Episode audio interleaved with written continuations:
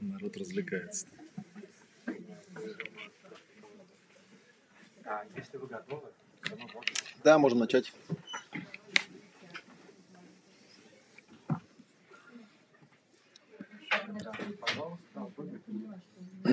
Да, хорошо. Сейчас я у себя тоже проверю, чтобы все работало. Так, всем добрый вечер. Есть знакомые лица, это приятно. Пусть даже нас немного, но это ничего. Так, ну давайте я, как обычно, сначала посмотрю, что я там обещал в анонсе сегодня. И потом попробуем на это как-то опереться и стартануть. Так, афиша. Так, сегодня у нас вторник, да? Да, сегодня можно им там сказать ребятам, что все-таки, когда лекция, не стоит так орать. Понятно, что они ребята веселые. А? Да нет, там какая-то труба у них, я так понял, что-то типа того. А Название лекции было такое, не, не понимаю, туплю и не помню. Вот, на самом деле э, у меня уже был как-то прямой эфир с похожим названием. Я как раз сейчас, пока сюда ехал, размышлял о том, э, что, ну, как бы то же самое рассказывать, естественно, неинтересно. Расскажем что-нибудь новое. Вот, ну, в общем-то, этот предмет такой достаточно обширный, я бы сказал, даже безграничный, да, касающийся того, как вообще люди учатся. А еще у нас обычно вот по вторникам у меня на канале в Ютубе была такая передача, называлась «Ом ответ», где я отвечал на всякие вопросы. Сегодня тоже вторник, и в прошлой неделе, на прошлой неделе был 12 выпуск, и как бы на этом серия закончилась, так что я могу так продолжить слегка. Вот у нас из новостей э, то, что эм, запустился уже очередной сезон Академии, и сейчас вот как раз э, все стали учиться, и возникает проблема, как обычно, да, касающаяся того, как вообще учиться и какие бывают у людей проблемы. Вот. Ну и вообще тут я прочитаю на самом деле то, что я в анонсе написал, потому что тогда будет понятно, в чем, собственно, затравка, потому что для меня, ну, может быть, прямо сейчас для меня это не такая, что прям там супер актуальная тема, но когда-то, когда я еще помнил свои там школьные годы хорошо, и вузовские годы, тут на многих местах меня прям бомбило, потому что много было, ну, вещей, которых я не понимал в поведении преподавателей, в том, что вообще происходило вокруг. Вот, ну и поэтому я, собственно, про это и написал. А написал я, что вот когда новички приходят куда-то учиться, многие настолько искалечены нашей системой школьного высшего образования, что их э, тошнит и трясет при самой мысли о том, что опять надо будет чему-то учиться. Вот, они начинают бояться, боятся учиться, боятся задавать вопросы, боятся признаться, что что-то не знают или не умеют, боятся, что их будут унижать и экзаменовать на каждом шагу, ну и так далее. В общем, короче, будет то, что много раз уже было. Я уверен, что каждый из нас, скорее всего, через это проходил и не раз, да. Хотя это довольно странно, да, потому что, как мне кажется, когда человек пришел куда-то учиться, он же пришел учиться чему-то новому, ну и, соответственно, как бы само собой понятно, что раз он пришел учиться, значит, он этого не знает. И как бы его каким-то образом принижать за то, что он пришел, ну, и не знает, ну, как-то странно, да, противоречие терминов. Понятно, что я не знаю, я же учиться пришел, как бы, да, наоборот, надо как-то показывать, объяснять, ну, и всякое такое. Собственно, учиться нужно правильно. Но, с другой стороны, опять же, понятно, что можно сколько угодно рассуждать на тему того, как неправильно нас учат, ну, а толку от этого тоже будет не особо много, потому что, ну, как учат, так и учат, как бы, да. То есть, получается, в общем, спасение утопающих, дело рук самих утопающих. Придется, короче, как-то думать и размышлять о том, как научиться учиться самим. Как научиться учиться даже в той ситуации, когда все, все, кто вокруг нас, и все, что вокруг нас, говорит нам о том, что, наверное, скорее всего, ничего не получится там, и так далее. Ну, первым делом, давайте я вас спрошу, ну, бывало же у вас такое, да, когда вот вы приходите куда-то учиться, да, и ступор начинает прям с самого начала включается, да, просто потому что я пришел, предмет новый, и типа я впадаю в состояние такое, типа, Конкретно а, Пробить его трудно, ты вроде понимаешь, что ничего сложного, а у тебя как будто вот иск- Да. ну, искусственный что-то блок какой-то. Да, Есть еще, кстати, другая штука, это когда, э, допустим, если в конце курса какой-нибудь экзамен или проверка, Вообще. вот, ну, ты взрослый дядя там, да, или тетя, ты понимаешь, что, ну, ничего с тобой тут не сделают, просто там что-то там проверят, но ты приходишь, тебя начинают вот так трястись Ну, руки, это есть, но это всегда перед что, типа, сейчас тут вот что-то, и причем ты-то как-то головой думаешь, ну что происходит-то? Ну что вот сейчас может случиться, да? Причем там, причем проверка может абсолютно быть рутинная, где даже нет э, речи о там зачете, не зачете, а просто, ну как-то должен же быть какой-то ритуальчик завершения, где тебе скажут, ну молодец, ты все сделал, там давай руку пожмем, и все равно трясет. И это, кстати, э, когда, ну, когда ты преподаешь, вот я там преподаю, какой-нибудь там придумал экзамен, и уже знаю, да, что придут взрослые люди. Вроде я их не пугаю, да, то есть там я не этот самый, не какой-то там, ну, в принципе, даже можно даже было сказать, что в принципе ничего особо не изменится от того, что э, ну там, как сказать, сдадут они или не сдадут. Я на самом деле э, какое-то время назад я принципиально в конце всяких семинаров и курсов не выдавал сертификатов. Потому что думаю, ну, ну а что сертификат? Это просто картоночка. Написано, да, что типа ну ты же и так знаешь, что ты знаешь. Потом вот я понял про подтверждение, что да, это какой-то все-таки важный момент, чтобы человек, ну как-то для себя сказал, вот я там шел, шел, шел, пришел, и вот у меня есть материальное подтверждение, там мастер, преподаватель, учитель расписался, выдал, пожал руку, сказал, ну скажи, как оно тебе? Я сказал, ну ничего, сертифицированным специалистом. Рассказывал довольно хорошо, но с одной только оговоркой, да, что к сертифицированным специалистам тоже ходить вредно, потому что если, в общем, у него есть сертификат, ну, как бы и что, вот сертификат у него, что ты по этому сертификату можешь понять. В любом случае придется, ну, наверное, он может в какой-то степени как-то немножечко, ну, не знаю, гарантировать или там подсказать, что, ну, наверное, там не совсем дурак. Но в целом все равно ты пока с ним не повзаимодействуешь, пока не поработаешь, не поймешь, там, да, человек вообще тему свою держит или он вообще выпадает из нее. Вот, поэтому периодически, естественно, возникает вопрос, но опять же, для меня, э, как и для всех, вопрос такой, Э, для меня самого тоже важный, именно в плане того, что если я куда-то иду учиться, и у меня тоже это включается, естественно, ну, как бы куда деваться. Может, не в такой сильной степени, конечно, да, но все равно, там, да, если всегда можно придумать какой-нибудь предмет или какое-нибудь занятие, куда ты придешь, и у тебя вот это вот включается, что типа все, я должен с самого начала быть самым лучшим, и надежды нет ни на кого, кроме самого, кроме самого себя. Самое первое, что помню, так было с английским, да, он как бы новый, прямо в школе, да, такой первый ступор, это вот то, что новые слова, новый язык, и вот этот первый ну, ступор. Да, я как раз э, думал о том, что вот про обучение, наверное, вот две книжки есть из всех, которые тут, вот одна называется «Как учиться легко и с интересом», она маленькая, я не буду рассказывать, что в ней, потому что сами прочитаете. Вот, а вторая книжка называется «Ясный язык», это книжка, которую я ну, написал просто потому, что я когда-то работал переводчиком, и у меня была... И поэтому я иногда, когда рассказываю про обучение, у меня вот эта вот история того, как я учился иностранным языкам. Она очень такая близкая мне, я очень хорошо понимаю. Сейчас все языки учат, все учат их неправильно.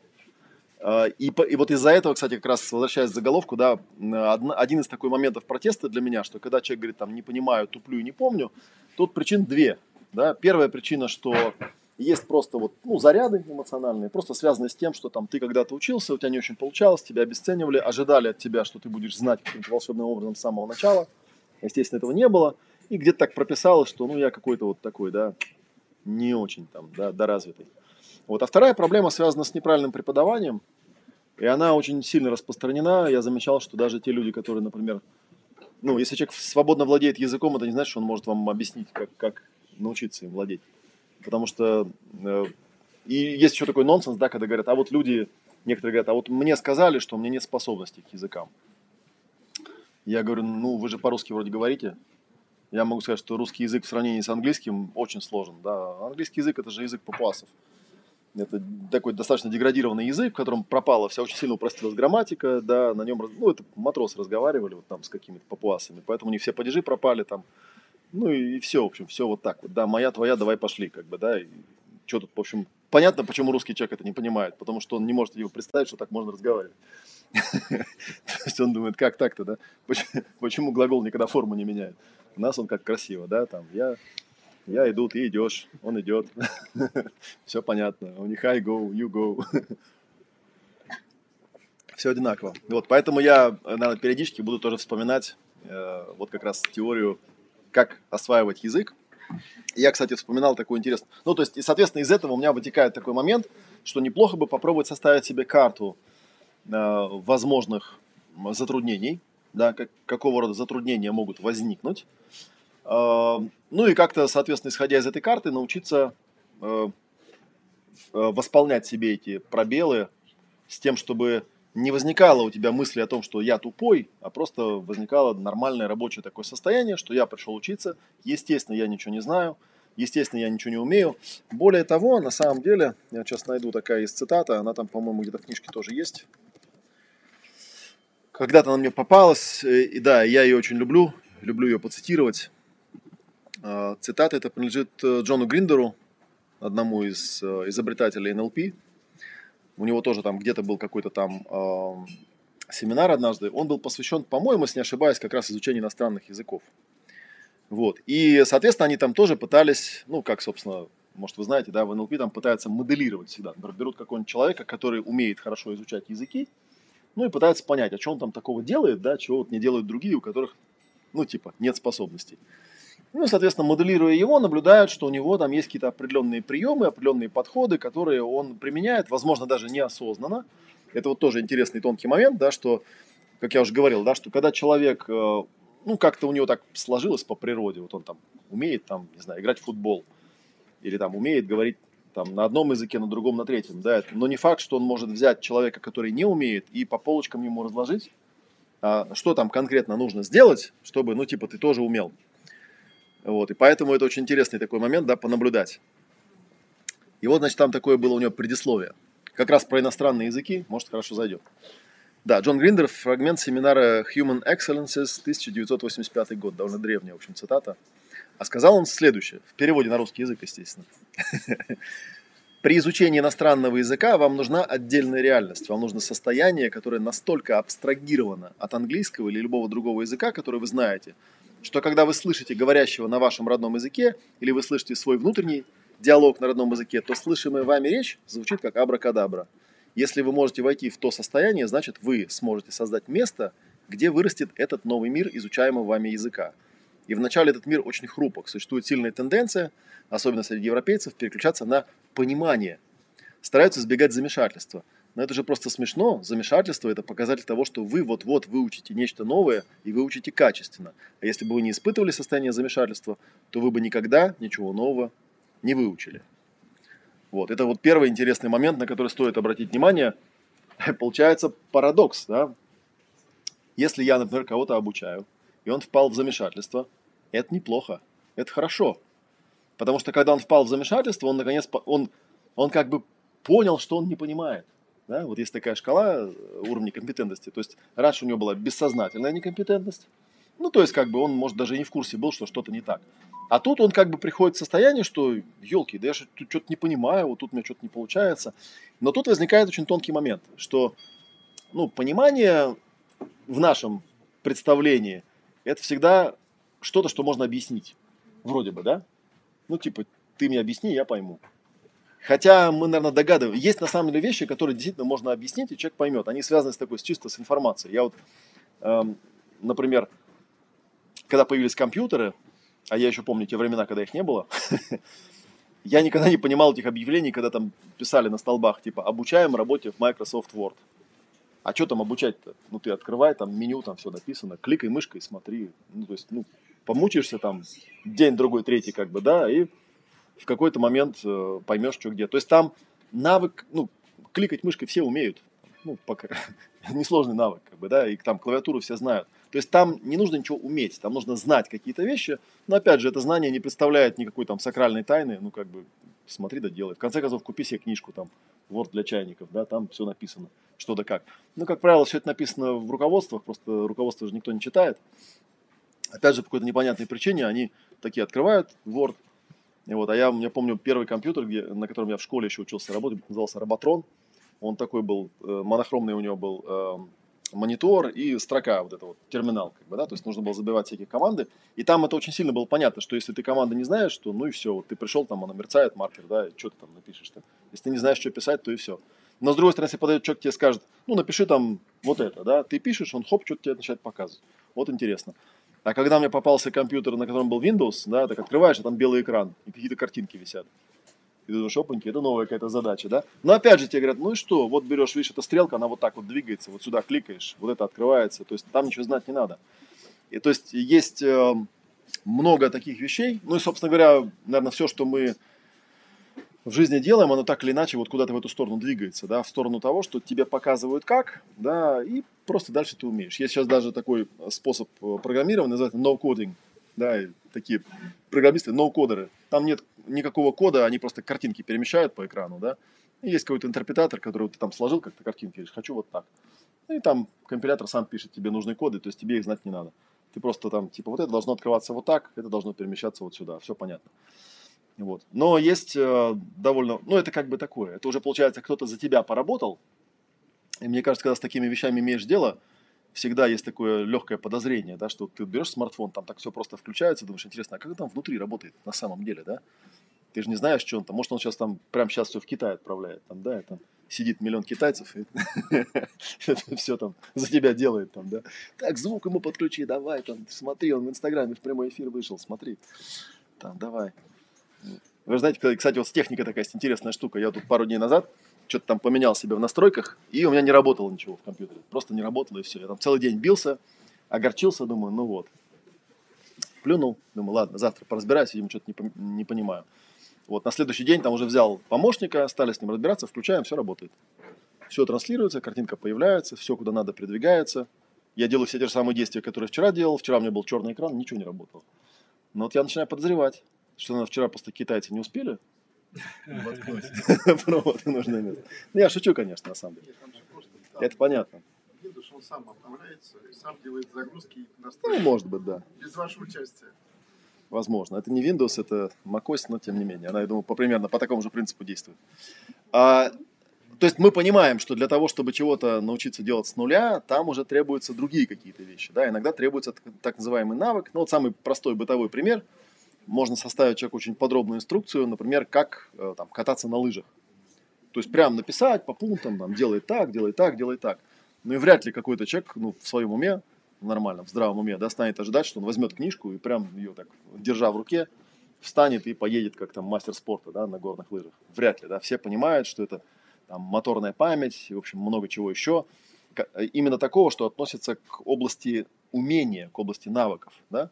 Я могу не знаю, баскетболист может описать вам, как взять мяч и закинуть его в корзину? Ну, наверное, может. Ну, как он, правда, опишет, непонятно. Типа, берешь мяч вот так, и типа, хопа, и попал, да? И ты думаешь, так, беру мяч вот так, хопа, и вообще не докинул, да? Вообще мяч выпал из рук. Вроде то же самое делал, да? То есть вот попробуй, составь такое объяснение. И я к чему говорю, что есть такая иллюзия, что якобы такое объяснение можно составить. На самом деле его, скорее всего, составить нельзя, а скорее всего придется тебе брать мяч, и бросать, и бросать, и бросать, и чтобы рядом стоял какой-то человек, тебе говорил, ну там, посильнее, там, да, повыше, пониже, еще раз, еще раз, да, и когда ты миллион раз не попадешь, и на миллион первый раз ты попадешь, ты вдруг что-то там такое поймешь для себя, что, о, а делается как-то вот... И тут к тебе уже твой ученик подходит, говорит, а объясни как. И ты так, блин, вот как объяснишь, да? И многие вещи, связанные с обучением, они как раз из области вот этих умений. Ну и первое умение, оно достаточно простое. И оно же, кстати говоря, первое такое препятствие в обучении. А, это когда человек, пытаясь что-то изучать, он не присутствует. Не, не способен, даже я бы сказал, не то, что не присутствует, а не умеет правильно наблюдать.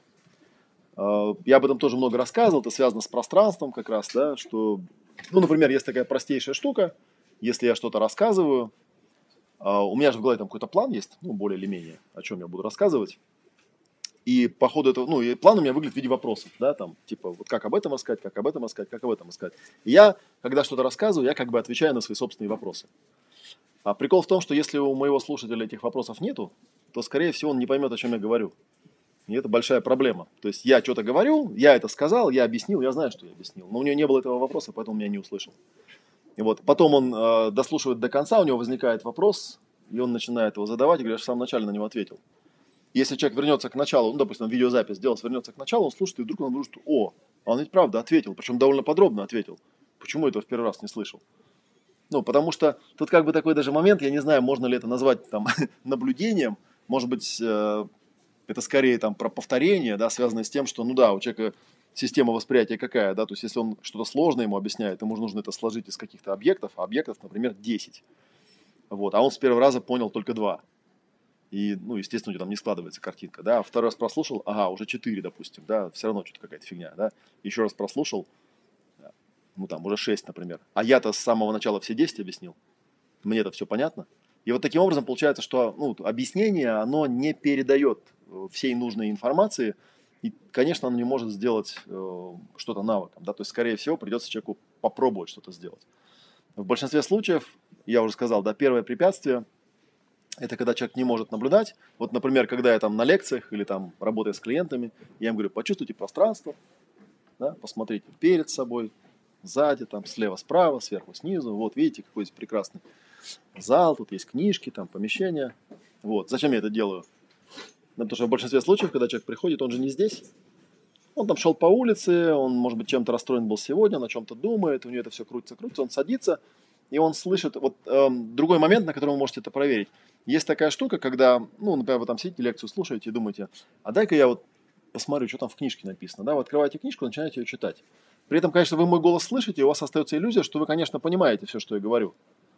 Но на самом деле очень легко проверить, когда, если после этого переспросить, а что конкретно я говорил, выяснится, что нет, голос я слышал, но я ничего не понимал.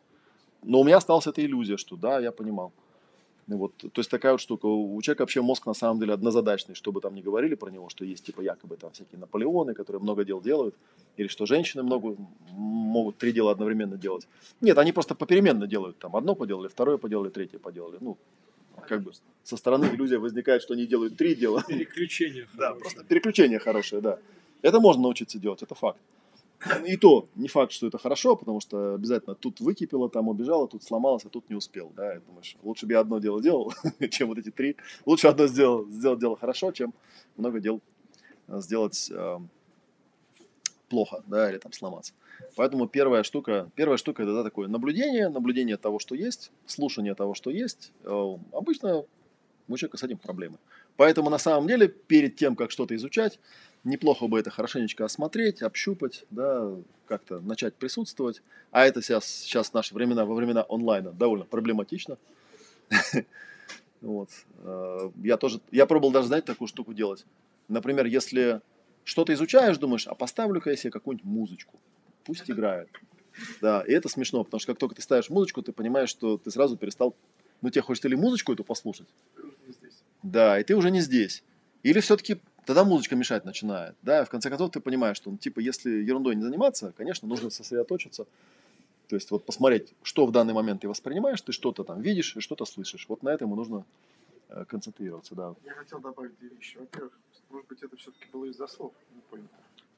Можно, да, может быть, мы про это тоже. ведь еще такая вещь, как конфронтирование, кроме быть здесь и сейчас. Надо же конфронтировать. Тут, кстати, интересный момент заключается в том, что если вот взять эти там пять, по-моему, препятствий, их там, когда их на пальцах стал считать, если взять и, и попробовать э, понять, если у них там какое-то общее свойство, то оно есть. Например, да, человек может что-то не понимать, потому что я произнес какое-то слово, ну, на которое он, оно ему непонятно просто, он его никогда не слышал, это слово. И у, него, и у него к этому слову никакой смысл не привязывается, да, соответственно, он слышит, ты его слышит, как бы, ну, там дальше варианты есть. Он может придумать ему значение, там, да, Э, он может просто в этот момент затупить, потому что все, там порвалась как бы линия связи, да, и он такой, так, что же это значит? Сейчас, кстати, легче. Я вот заметил, что вот у меня, например, сын, да, он такой, он уже такой приученный, он как только что-нибудь слышит, он сразу Google открывает, такой, набивает это слово, смотрит, ага, что это такое? И вот у меня бывает тоже такое, что я там что-то слушаю, и раз что-то такое, название там какое-то или словцо вывалилось, думаю, о, а это я не знаю, что это такое, интересно, дай-ка я посмотрю. Вот, потому что это такая полезная привычка. Так что да, ну, мы до этого еще доберемся.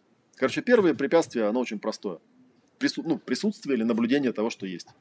Короче, если тебя тут нету, то и как бы и, и все.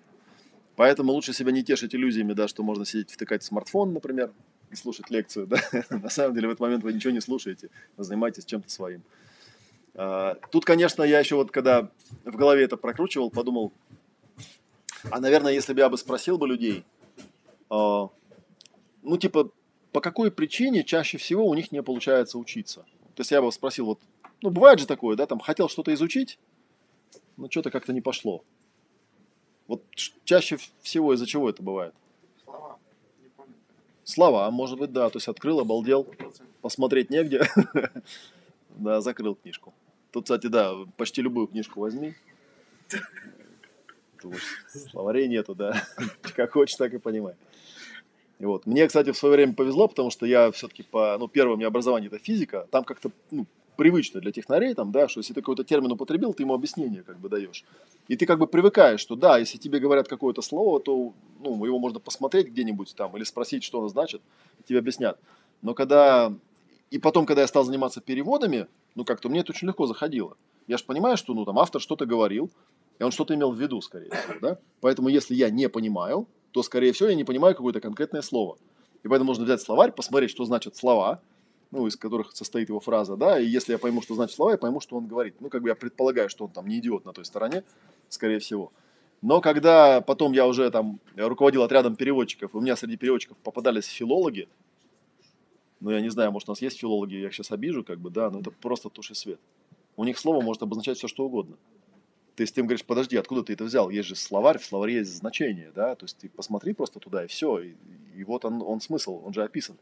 Они начинают говорить, ну ты знаешь, ведь э, смысл слов – это такая м, тема, знаешь ли, да, люди вот их придумали. Подожди, мы с тобой сейчас говорим на русском языке, поверь мне, в русском языке у слов есть смысл. И этот смысл, как правило, написан в словаре.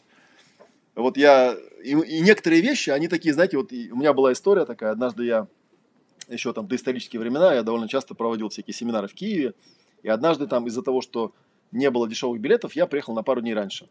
Делать было нечего, и мне организаторы говорят, ой, слушай, к нам тут какой-то йог приехал интересный, хочешь к нему сходить на занятия? Ну, я хочу, естественно, что нет. Вот, я пошел, вот, йог, правда, был интересный, какие-то были занятия, что-то там дыхание по чакрам, всякие такие вещи, но потом, как все йоги, он решил немножечко нам что-нибудь рассказать мудрое, вот, и у него была лекция, а лекция была про желание. Он нам рассказывал, что такое желание, он рассказывал минут 40. Он переливал с пустого в порожнее, вот желание возникает в уме, там оно возникает, возникает оно, и оно оттуда, и оно отсюда, и вот что-то такое он говорил, говорил, говорил. Ну, я как вежливый участник сидел, помалкивал, господи, что я буду вязаться, сижу да молчу. Ну, говорит человек и говорит, поговорить, наверное, ему хочется. в конце все закончилось, а, ну, организаторы же, я же у них типа специальный гость был, они ко мне в конце подходят, говорят, ну, как бы, что ты думаешь об этом все? Я говорю, дайте я не буду вам говорить, что я думаю, как бы промолчу просто. Они, нет, все-таки скажи. Я говорю, ну я бы вашему йогу порекомендовал тупо взять с полки словарь и посмотреть, что значит слово «желание». Вот что-то мне подсказывает, что там смысл этого слова указан. И 40 минут лекцию читать вообще не надо про это. Вот вообще, правда. То есть, ну просто берете и смотрите. Я понимаю, что, да, люди гуманитарные, им кажется, что слова – это как, как шалтай-болтай. Да, слова значат то что, то, что я в них вкладываю. Как бы, да, что вы там думаете, я не знаю. Сейчас Google переводчики. Сейчас про переводчиков мы еще доберемся, да. А, а, штука была в том, что...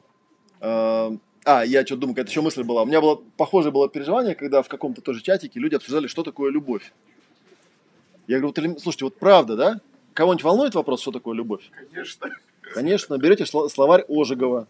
Там три дефиниции есть всего. Очень понятно объяснено. Вообще элементарно просто. Все вопросы снимают разом.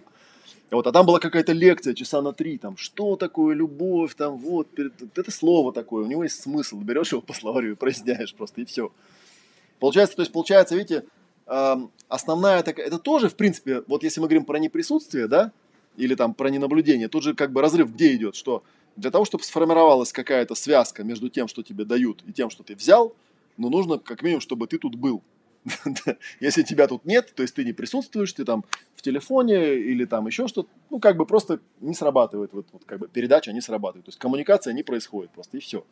И тут понятно, там преподаватель, понятно, что можно, конечно, тут, да, сказать, вы знаете, нужно все показывать на картинках, нужно плясать, нужно не говорить им длинных мыслей, потому что сейчас у людей клиповое мышление, они там дальше двух минут, ну, там вот почему ролики по минуте, да, или по 15 секунд уже, да, ну, потому что дальше 15 секунд они уже присутствовать не могут, у них там дальше 15 секунд мысль теряется. Вот. Я что-то сомневаюсь, что там устройство смартфона можно описать за 15 секунд. Но иногда такое, ну, типа, да. Олег, ты вот расскажи, о чем твой ближайший семинар. Ну, за минуту расскажи просто, и все. я говорю, здравствуйте, у нас бу... все, минут закончилось. И что делать? Вот я, я не знаю как. Нет, потренироваться, конечно, можно там, да, можно попробовать, но тем не менее. Но все же сводится к тому, что это ладно, я-то найду способ, там, объясню за минуту, за две, за три, там, да, понятно, за минуту нужно сказать что-нибудь такое, да, придешь, поумнеешь, все. Все таки, о, это нормально, да. А теперь за две минуты, да. Придешь, поумнеешь, потому что мы будем делать специальные упражнения. А, вот это вот уже, да, интереснее. И как-то вот так надстраивать. Но э, у меня же есть обратная проблема, потому что я-то тоже этим страдаю. Я же тоже понимаю, что у меня, наверное, тоже там, я могу на всех там говорить, что у вас клиповое мышление, у меня тоже что-то подобное происходит. Тоже я там, да, сколько-то времени слушаю, а потом бах, пропал. Вот как мне научиться с этим, не справля... с этим справляться как-то, да? Если мы говорим о том, что да, там что-то я читаю или кто-то что-то говорит, и вдруг он там какое-то сказал непонятное слово, то тоже получается обрыв коммуникации просто и все. То есть он что-то говорит на этом, как, как это, э, вспоминается мне эпизод там, по в приключениях Тома Сойера, когда он там, значит, решил э, негра Джима, сейчас негров неграми называть нельзя, но я все-таки настаиваю, что в русском языке можно, это не оскорбительно. Там был персонаж негр Джим, сейчас, наверное, книжку это запретят, кстати, на этом. Там же реально он так и называется. Он его решил, да, он его решил обучать французскому языку. И начал с того, что он, значит, к нему подходит, говорит, Джим, вот слушай, вот если к тебе подойдет человек и, значит, скажет тебе парли во франце, что ты сделаешь? А он говорит, да что я сделаю? Ну, как бы, двину ему просто и все. Он говорит, зачем? Он говорит, ну а что он тут мне это? Какую-то ерунду говорит, как бы, ругается наверняка. Говорит, да нет, ты не понимаешь. Это он как бы по-французски спросил тебя, а говоришь ли ты по-французски. Он говорит, как это по-французски? Ну, говорит, ну, понимаешь, есть вот разные языки, да, вот есть французский язык. Как это французский язык? Что за ерунда? Говорит, ну как тебе сказать, ну вот ну, кошка мяукает, например, да? Ну да, корова там мычит, ну да, мы вот разговариваем, да, вот есть французский язык. Говорит, подожди, он что, корова что ли? Нет, он же человек, пусть по-человечески говорит. Поэтому, если мне скажет парли во франце, я ему двину. Ну, может быть, такие вот реакции у людей. Но в любом случае понятно, что если там идет обрыв коммуникации, то как бы и приехали. Вот и все. И, короче, первая штука. Так, про слова. Ну, это, кстати, одна версия. Мне вот интересно, что остальные думают. Если из... Вопрос сейчас переформулирую так, да. Из-за чего э, чаще всего, по вашему мнению, человек не может чему-то научиться или не может учиться? Почему? Потому что не хочет. Не хочет, да. Неинтересно. Мотивации нет, интереса нет. Я, кстати, ну я примерно... На самом деле это первое, что я подумал. Да, нет мотивации, нет интереса. По-моему, где-то мы уже в лекции обсуждали. Да, если нет мотивации, это, собственно говоря, вторая, второй момент, который мне, о котором я стал думать. Там, ладно, допустим, я пришел, вот я пришел куда-то э, с чистым умом, с чистым взглядом, пришел такой, не знаю, что здесь будет, но, может быть, будет интересно. Вот, поприсутствую, да, поприсутствую. Ну и там у там, преподавателя или у спикера, ну, есть минут 10, да, чтобы он как-то меня вовлек. ну, не вовлек, но, значит, надо, значит, вставать и уходить просто, да. Потому что второй вопрос, который возникает, он связан с интересом, с мотивацией. А как это вообще касается меня? И касается ли оно как-то меня? Понятно, что когда я, например, выбираю какую-нибудь тему для лекции, я предполагаю, что, ну, наверное, люди, которые придут на лекцию, чему-то хотят учиться, чему-то учились или собираются учиться – и наверняка там не все у них гладко получалось, поэтому, наверное, если я им буду рассказывать о том, какие бывают препятствия, то как-то им будет интересненько. То есть я как-то вовлек. Но все равно, на самом деле, можно очень легко уйти, если вовремя не задать себе вопрос, а ко мне-то это какое отношение имеет? Я вот вчера там как раз э, какое-то занятие вел в онлайне. Там было много э, молодых девушек и мам, я так понимаю. Одна из них что-то там про ребенка стала спрашивать, как там ребенка чем-то заинтересовать. Там был бытовой вопрос какой-то, что-то типа серии, там, ребенок игрушки разбрасывает, как его заинтересовать, чтобы, значит, ребенок там, ну, за собой убирался. А я говорю, так это же та же самая проблема. Вот приходит ко мне какой-нибудь э, взрослый человек и говорит, вот у меня ребенок математику не хочет учить. Как его заинтересовать учить математику? А я у взрослого спрашиваю, а у вас у самих по математике какая оценка была в школе? Они говорят, трояк. Я говорю, а вы в школе, когда математику учили, вы знали, зачем она нужна? Нет. А понадобилось в жизни? М-м, не понадобилось. Говорю, отлично. То есть у нас есть взрослый человек, который изучал в школе математику, у него был трояк, он ее не помнит, естественно. Даже я ничего не помню, честно говоря, да, хотя я там математику учил намного дольше. А, потому что в жизни она не нужна. А тут маленький ребенок, да, там лет семи, и он каким-то волшебным образом должен знать, зачем ему нужна математика. Я говорю, он же, у него естественная, нормальная детская реакция. Он просто еще не сошел с ума, как вы. И он не умеет изучать вещи, которые ему не нужны. Взрослые, да, они в какой-то момент начинают сами себя насиловать, типа, ну, это типа нужно. Для чего нужно? Я вот помню, когда я на физфаке 4 года отучился, а это были такие годы тяжелые, да, и в общем, стало понятно, что денег нету, жить как-то надо, стипендия ничего этого не покрывает, да, то есть надо как-то работать. А если ты будешь работать, возникает вопрос, а зачем ты учишься? Странно как-то, да, то есть я думал, что я там выучусь и буду работать. А тут оказывается нет, надо сразу работать. Вот. И у многих э, студентов, многих ребят возник вопрос, а зачем мы тут учимся? Что это нам дает? Вот мы 4 года провели на физфаке. Вот.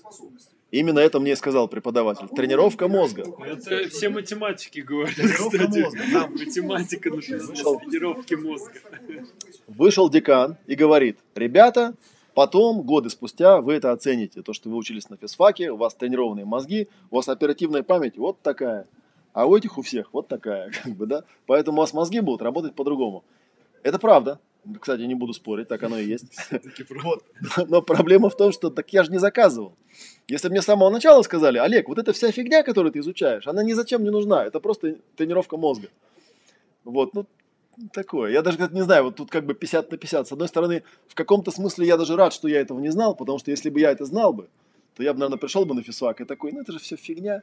Как бы, это же просто так, это мозг просто тренировать. Ну давай сейчас, как запомним. Я помню, когда первую сессию сдавал, ну там через полгода, да, я думал, вот этот материал, который я сдаю, там матанализ, общая физика, еще чего-то, это надо больше, чем вся школа средняя вместе взятая вообще. То есть, как у меня там не лопнула голова, я не знаю.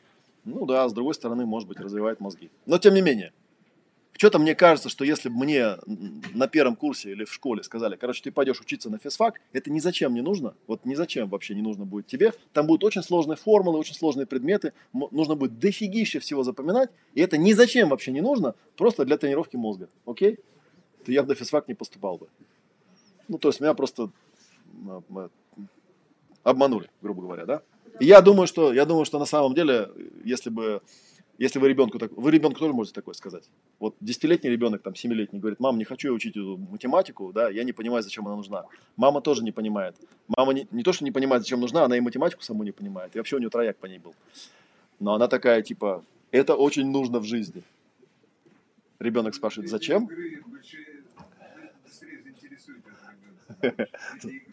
Зачем? Ну, в виде игры опять получается обман. Хорошо, я в виде игры его научу математике. А зачем? Красоту э, в математике, может ее передать? Вот, да, есть, нет, есть, конечно, уникальные примеры, когда сам преподаватель настолько харизматичен, настолько увлечен, и ты смотришь, как он прется от этого, ты думаешь, я так тоже хочу. Вот я тоже хочу, чтобы меня вот так вот перло, когда я там решаю какую-нибудь задачу. У нас были такие преподаватели, это правда. То есть, когда смотришь, думаешь, вау, вот, блин, чувака прет, он там какую-то формулу вывел, он счастливый, он весь вымазанный мелом, он рад, да, и он еще даже может тебе иногда, ну, если он такой более практичный, там же, э, ну, вы не знаете, да, еще есть, есть такой э, хроническая ссора между физиками и математиками. Когда-то был физмат, по крайней мере, у Питерского университета, потом физики с математиками разосрались, и стал отдельно матмех и физфак. И они ненавидят друг друга. Физики ненавидят математиков, математики ненавидят физиков. Вот это культивируется с самого первого курса. Сразу понятно. Самые большие враги. А я не знаю за что. Например, э, учебники по математике на физфаке это отдельные учебники. Нельзя учиться по тем учебникам, которые математика. Потому что на математике вы же понимаете. Они же, ну там же все, там же вот Гриша Перельман, видели, он на соседнем факультете учился как раз. Там такие, там полфакультета таких, в принципе. Вот такие вот, с авоськой там, да, типа, что мы, где, какой год вообще, да. Они вне времени. Да. Ну, умные люди, да, ну просто, да, вот так вот. А физиков у них, типа, все взрывается и летает. Ну, по крайней мере, должно. Ну, а математики, соответственно, физиков называют младшими братьями, там, да, и тоже всякая разная тема. Так, что-то мы отвлеклись от этой темы. Да, по поводу интереса. Неинтересно. То есть нужно как-то объяснить ребенку. А ребенок, да, у него нету потребности изучать математику. У него есть потребность играть. Вот можно, да, к этой потребности что-то... С другой стороны, э, с ребенком, конечно, может быть не самый правильный пример, потому что ребенок, он вообще про свои потребности мало чего понимает. И э, надеяться на то, что ребенок как-то сам, типа, откуда-то их там возьмет и начнет понимать с самого начала, тоже это вряд ли. Э, Бывают такие люди. У меня тоже сын там поначалу ходил в какую-то школу в Монтессоре. Ну, год, короче, ушел у меня на то, чтобы посмотреть, как там люди, дети учатся и понять, что это, ну, окей. Это может быть, конечно, наша школа это зло, но вот это как бы это большее зло. Потому что там реально никто ничего не делает. Просто ходят, слоняются из угла в угол и все. Типа у нас дети делают то, что хотят. Да, конечно. Ничего а что они хотят? Они обычно хотят ничего не делать просто и все. Вот. У меня была похожая тоже история, э, когда приехали ко мне какие-то в гости люди с маленькими детьми, там было две девочки. Вот, и, ну, девочки и девочки. Они там какие-то тоже были такие а альтернативщики, дети у них там, значит, делают, что хотят. И мы садимся кушать, там все садятся кушать, дети не садятся. Дети там где-то колбасятся, бегают. В какой-то, ну, и она там, значит, у старшей девочки спрашивает, кушать будешь? Она говорит, нет, я, мам, не хочу. И она убегает. И в какой-то момент, когда мы там кушаем, разговариваем, за- заходит девочка, она из э, холодильника достает бутылку пепси-колы, наливает себе такой большой стакан, кладет туда 6 ложек сахара, размешивает и начинает пить. У меня, ну, у меня отпадает челюсть, я говорю, Сколько сахара? это что такое? А она говорит, а у нас дети кушают все, что хотят. Я говорю, это прекрасно. Когда у нее отвалится печень и все остальное, как бы, да, к 18 годам она будет очень нездоровым человеком без зубов. Вряд ли она скажет тебе спасибо за то, что ты разрешал есть все, что она хочет, как бы, да. Я, конечно, понимаю, да, как-то не очень приятно, наверное, когда тебя кормят овсяной кашей, как бы хочется поорать. Ну, такая уж карма, что поделаешь, как бы. Мама кормит ребенка овсяной кашей, ему не нравится. Ну, как бы, если мама говорит ребенку, ну ладно, хорошо, кашу не ешь, вон, давай попсиколу с сахаром там, наверни, как бы оно тебе поможет. Тоже какой-то бред, да? Поэтому тут вот я, я к тому говорю, что если к нашей теме вернуться, что, не, наверное, это нормальная тема, придумать какую-нибудь игру, там, да, что-то там поиграть. Опять же, станет ли ребенок при этом знать математику? Знаете, есть такая, есть такая легенда тоже на тему того, что э, чтобы, значит, мозги у тебя развивались и рос у тебя IQ, нужно все время решать какие-нибудь головоломки. Слышали такую тему, да? Вот. Хотя можно экспериментально доказать, что люди, которые решают головоломки, они умеют решать головоломки. Все. Ни на какой IQ это ни на какой IQ это не влияет никак вообще. И поэтому, кстати говоря, вот решение головоломок или там, то есть вот такие вещи, ну типа шахматы, да, вот там шахматы, они развивают мозги? Нет, они не развивают мозги. Если ты будешь играть в шахматы, ты будешь просто хорошо играть в шахматы. Нет, может быть, они развивают мозги в том смысле, что у тебя будет какая-то тусовка, ну, шахматами, понятно, не, наверное, вряд ли занимают какие-то совсем тупые люди, да, скорее всего, это люди умные, ты будешь с ними там собираться, разговаривать, кроме шахмат о чем-то еще, и, в принципе, быть в таком кругу полезно, да, среди умных людей, а не среди тех, кто там, не знаю, ширяется в подъезде, понятное дело. Вот, но в целом нет, Э, вот компьютер тоже играет в шахматы очень хорошо, всех чемпионов обыгрывает. Что, компьютер умный, что ли? Нет, просто это алгоритм. Это узконаправленная вот такая штука, которая умеет вычислять ходы там, на миллион ходов вперед, в отличие от нас. Потому что мы такие вещи не умеем, зато мы другие вещи умеем. Так что, так что вот. Олег, вы на физфак пошли, потому что хотели потом использовать это в работе, эту тему. Правильно? На физфак я пошел, мне было 17 лет, я вообще ни о чем не думал. Я приехал в Ленинград, думаю, куда бы поступить бы. С учетом того, что изучал я математику и физику, поступил я на физфак. Вот и все. Я э, в 17 лет я был абсолютно уверен, что когда я дойду до вопроса, чем мне по жизни заниматься, там же есть большие взрослые дяди, они же точно знают, чем надо заниматься. Я у них и спрошу, буду делать, как они. Ну, просто года через 3 через 4 понял, что большие дяди тоже ничего не понимают так же, как и я, что в этой жизни делать. Ну и все, и на этом тема как-то она пошла наперекосяк. По сути, Так вот, короче, да, по, по сути, что... Хочешь вот, э, уметь что-то делать, то, что тебе сейчас надо, просто делай это. И все, вот такая получается. Просто делай это. Но опять же, у кого-то сработает, у кого-то не сработает. Ну, по крайней мере, вот две, два момента, два момента я вот могу вам озвучить, как бы, да, и озвучил уже, да. Первый, да, это проблема, связанная с вниманием и присутствием. Внимание и присутствие на самом деле можно тренировать. Э, Вот у меня тут 4-18 декабря будут мастер-классы. Тут рекламки нету. Ну, в общем, зайдете, посмотрите где-нибудь там на моих ресурсах. Э, Первый называется «Сила духа и форма тела», второй называется «Сила духа и форма пространства». Они, в общем, про внимание на самом деле, про развитие внимания, про развитие присутствия в теле, про развитие присутствия в пространстве. И на самом деле довольно нетрудно за один день почувствовать, насколько меняется состояние ну, до и после, что называется. Да? Мы там всегда делаем сначала до, там настроечный круг, замечаем в каком состоянии, и потом после. И там прям явно видно, что да.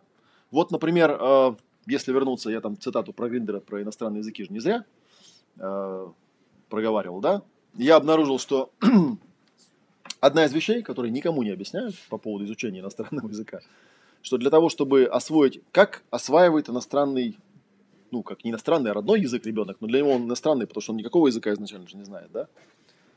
Как, откуда дети начинают говорить на языке? Они же не изучают грамматику, не зубрят слова по спискам. Они не делают ничего из того, что пытаются почему-то делать глупые взрослые люди, когда изучают иностранный язык.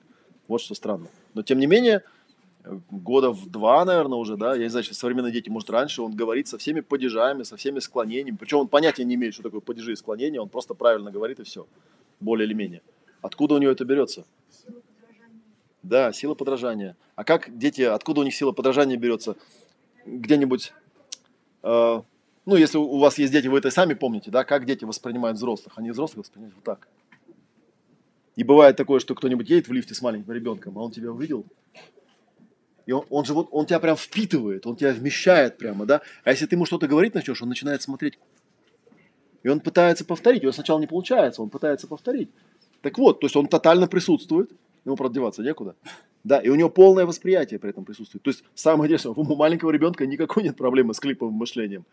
Он понимает, что эти люди, когда вот они что-то такое делают, я, я помню с детства это состояние, когда я по телевизору смотрел на какую-то ведущую. Я думал, так странно, вот этим местом им же едят. А люди этим местом, ну кроме того, что едят, они еще что-то делают, и как-то я начинаю понимать, чё, о чем он говорит. Это, это дико странно на самом деле, да? То есть, если вот вспомнить то, о чем там у Гриндера было, то есть, когда ты смотришь на человека и думаешь, обалдеть, то есть, у него тут есть какой-то ну, аппарат, зубы, это все для еды ведь нужно на самом деле. И он этой штукой как-то шевелит, и при этом я его понимаю. Вообще офигеть просто. Как это, да? И ребенок, да, он смотрит, он, ну, получается, тогда первый шаг, например, в изучении языка, нужно, значит, найти кого-то, на кого нужно просто смотреть. Не пытаться понять его, а просто смотреть. Я даже делал такое специальное упражнение, оно там есть, кстати, в этой книжке, ну, собственно, это упражнение на присутствие. Я делал людям э, очень простой такой замер. Я смотрите, я вам сейчас покажу кусочек из сериала. Там два человека о чем-то говорят. Вот, кто у нас там английский знает? Ну, там, это еще дав, давнишний был сегодня, ну, практически никто не знает. Там кто-то пару людей говорит, ну, я типа немножко понимаю. Говорю, ну, вот попробуйте сейчас не пытаться понимать. Просто, вот, просто посмотрите, чё, о чем они говорят. Я им показал этот кусок. Ну, сериал такой, не, не из тех, где там говорят простым языком. Говорю, что, что никто не понял? Да не особо понятно, как бы, да, не особо понятно. Вот, потом я им показал, как делается это упражнение на присутствие, довольно-таки простое, то есть создаешь пространство, и ты вмещаешь этого человека, представляешь себе, как будто бы ты на него настроен просто, да, и просто вот наблюдаешь, как наблюдают, наблюдают дети. Это называется, как это, прямое безоценочное такое детское присутствие. И там клипчик небольшой, там минуты три всего лишь навсего, да, какой-то тоже диалог. И вот я там зал настроил, говорю, давайте, сейчас я вам включу диалог. Там я им разные включал диалоги, на самом деле, чтобы повтора не было. Включаю другой кусочек, они это смотрят. Потом я выключаю, говорю, ну как? И вдруг с первой даты один дядька такой, в возрасте дядька, он говорит, у меня такое странное ощущение. Я говорю, что, за, что за странное ощущение? Он говорит, у меня ощущение, как будто бы я понял, о чем они говорили. Я говорю, а что такое удивление? Говорит, так я же языка-то не знаю. Я говорю, ну хорошо, вот смотри, там вначале заходит человек, да, он что-то говорит, что он говорит? Он говорит, ну вот типа вот это, вот это, по-моему. Говорю, окей, а тот ему что-то отвечает, что нам отвечает? Он, ну вот это, вот это. Ну и там еще четыре фразы. И он, в принципе, практически правильно воспроизвел, о чем они говорили. Я говорю, как ты это понял? Ты же слов не знаешь и грамматики, ты ничего не... Ты примерно, в принципе, все понял. Ты всего лишь навсего присутствовал. И это все, что было нужно. Вот. Я в этом месте всегда э, вспоминаю, что когда э, вот это препятствие про него проговариваешь, ты понимаешь, что это первое, что э, встает на пути. И, наверное, если его преодолеть, там есть, конечно, наверное, какие-то другие тонкие моменты, да, потому что когда ты наблюдаешь то, что есть, тебе еще нужно, ну, чтобы владеть языком, в какой-то момент э, я так думаю, я не помню точно, да, как я это воспринимал, когда я был совсем маленьким, не говорящим ребенком. Но когда в какой-то момент ты просто понимаешь, что как-то это очень важная штука, потому что один человек другому что-то говорит, а он идет и делает. Хотя он ну, не заставлял его, он просто ему что-то сказал. Это, ну, это круто вообще, магическая способность, да? Говоришь кому-то, иди вон туда, он такой раз и пошел. Обалденно же. Так, если подумать. -то. Есть, как вот, соб... может, хотя нет, собаки тоже друг другу говорят, они просто без слов это говорят. Но кто-нибудь, кто не умеет говорить, как вот он другому скажет, как бы, да, там, типа, один хамелеон другому говорит, побежали вон туда, там много вкусного, да, а он такой, куда побежали-то, я не знаю. В общем, как бы, такая вот вещь. А, а вспоминалась история такая, что, да, вот эта вот штука, что нужно предмет, с которым ты собираешься заниматься, вместить, да, и как ты его там воспринимать, если, например, ты собираешься изучать какой-нибудь иностранный язык, это проблема, потому что многие люди, они вот, э, вот у нас было употреблено слово конфронтировать, есть такое слово, да, которое я пытался переводить на русский, не перевел, так и осталось. В английском это вполне понятная штука. Конфронтировать это значит быть лицом к лицу. Присутствовать, не избегая, быть, ну, то есть кон- конфронт есть такой даже термин. Причем это обычное слово, оно как бы его, оно в словаре точно, там есть другое значение, конфронтация, это когда конфликт идет. Но на самом деле, скорее, это именно присутствие, да, там есть, даже мы так говорим, да, он пошел там, да, и типа там хотел задать какой-то вопрос, но боялся. Ну, вот, типа, сконфронтировал, пошел и задал этот вопрос. То есть, знаешь, он пошел с ним в конфликт. Нет, он просто взял ему и сказал. И вот эта вот штука, да, она подразумевает некое такое э, присутствие в слиянии с чем-то, да. Ну вот э, потом однажды я в Таллине вел семинар в Эстонии, для русских, конечно, потому что эстонцы и русские в Эстонии живут отдельно. Там эстонцы отдельно, русские отдельно вообще, да. Эстонцы не приходят никуда, куда ходят русские, русские не приходят никуда, куда ходят эстонцы. И есть люди реально, они там живут по 30 лет, они ничего не понимают по-эстонски и даже не собираются, и даже не пытаются это изучать. А когда мы стали расковыривать, почему, он говорит, ну потому что если я, смотрите, чтобы, чтобы говорить э, по-эстонски, нужно стать эстонцем. То есть нужно взять эстонца и стать вот точно таким же, отзеркалить просто, и все. Но и понятно, почему русский человек не может говорить по-эстонски. Он просто не может стать эстонцем, вот и все. Или не хочет там по каким-то причинам, потому что если начать ковырять нам, почему он не может этого сделать, ну да. То есть вот эта вторая часть, мало того, что ты э, должен присутствовать и наблюдать, нужно еще понимать, зачем, то есть что ты хочешь в итоге получить. Да, потому что я когда, ну, это было, правда, уже довольно давно, это я лет 7 назад был, там до сих пор есть такая штука, если ты куда-то заходишь, заговариваешь по-русски, они с тобой не, разгов... ну, не разговаривают. Ну, точнее, как не разговаривают. Они делают вид, что они тебя не понимают. Вот, ну, как бы такое, да. Все они прекрасно. Ну, я просто вырубил очень простой метод. Заходишь, начинаешь по-английски просто заговаривать. Причем специально какой-нибудь такой американский акцент еще сделать, ну, чтобы, типа, это. Через примерно минуты две они говорят, а вы по-русски не говорите? Говорим. А по-русски, пожалуйста. Все, и дальше ты по-русски спокойно говоришь. Вообще без проблем все решается. Я потом просто понял, что вообще не стоит по-русски начинать. Просто начинаешь по-английски. Можно даже не по-английски. Я думаю, можно просто на каком-нибудь, как у нас был один юморист, который там 50 языков изображал. Просто на каком-нибудь выдуманном языке там что-нибудь говоришь. А у них там небольшой ассортимент. Кстати, людей на самом деле хорошо говорящих на английском языке мало везде даже когда они его в школе учат, потому что все учат язык неправильно. И я, кстати, вот что-то вспомнил на эту тему, даже когда я делал, у меня вот э, какое-то время назад там был э, марафон, как он назывался, 12 волн, где я тестировал вот это вот. У меня, в общем, возникла такая теория, что э, если ты хочешь ну, как бы скопировать, отзеркалить поведение какого-то человека, например, говорящего на каком-то языке, да, или там, или делающего что-то, там, танцующего, например, да, то есть ты хочешь навык то тебе, э, то важно не только, чтобы ты умел там присутствовать, создавать это пространство и как-то этого человека вмещать, но чтобы тот человек хотел это транслировать еще. И вот, и я тестировал такую штуку, то есть я представлял себе, это довольно трудно, когда ты сидишь, э, вот так сидишь перед компьютером, да, у тебя вот там маленькая черненькая дырочка, вон там, то есть где-то там у тебя камера, да, и тебе нужно на, сделать так, чтобы на той стороне люди почувствовали твое состояние. То есть, например, ты им расскажешь про присутствие, да, и ну, для того, чтобы они его почувствовали, нужно, чтобы ты присутствовал. Тогда они его считывают не, не на уровне слов, когда ты говоришь, ну вот смотрите, почувствуй пространство. И если я в этот момент это сам делаю, то довольно легко считать, что я имею в виду. Да, а если я этого не делаю, я просто говорю, ну там пространство почувствуйте. Хоп, да, и пропал сигнал. Хотя вот что вот что изменилось? А вот то изменилось, я состояние просто поменял. Да, и поэтому, да, есть такая штука, ты когда что-то преподаешь, это, кстати, очень интересная вещь. Вот этот известный анекдот по поводу того, что когда там профессор что-то объясняет, типа они не понимают, там второй раз объяснил, не понимает, третий раз объяснил, сам уже все понял, да, они все еще не понимают. Так они, преподаватели, думаете, зачем все это объясняют по много раз? Потому что они сами ничего не понимают. Они пытаются взять какую-то тему, ее выгрузить, да, так, чтобы, ну, вот как-то увидеть, что она понятная, да, и когда это получается, это прям кайф. Ты прям кайфуешь. Это вот про, про тех учителей, которые там математику объясняют. У меня в свое время просто была тоже история – касаемое, учи... касаемое учительство. По-моему, я про нее рассказывал. в каком-то из, э, наверное, в восьмом классе было, потому что это был не последний класс школы точно. Какой-то у нас был экзамен. Ну, типа, вот сейчас мне рассказали, есть какой-то ЕГЭ, а есть еще ОГЭ. Ну, там, когда не в самом конце школы, а где-то промежуточно. там тоже дают какие-то экзамены. И нужно было сдавать, я помню, четыре экзамена. Э, два обязательных, а два было на выбор. И, короче, там нужно было сдавать математику, и были какие-то билеты, а я математику не люблю. У меня по математике, кстати, трояк всегда был в школе. Это я потом уже вследствие других... Я до сих пор не понимаю, зачем я стал изучать математику, потому что у меня к ней способности нет. Зачем я пошел на физфак изучать матан, тоже не понимаю. Просто мне стало интересно, почему есть какой-то предмет, а я его не понимаю. Надо изучить. Так вот, я в школе э, взял и написал себе учебник. Ну, как я его написал? То есть я пошел, набрал каких-то книжек, каких мог найти, и стал пытаться под каждую какую-то там теорему или какую-то историю, искать какие-то понятные объяснения. Я думаю, ну где-то же есть на свете люди, которые понятно объясняют. Есть же там какой-нибудь Перельман, там, занимательной физикой, который понятно объяснял. Ну, то есть, и люди читают и думают, а почему Перельмана не сделают учебником в школе? Почему мы должны вот по этому дурацкому учебнику учиться, а не вот по этому прикольному, как бы, да? Почему?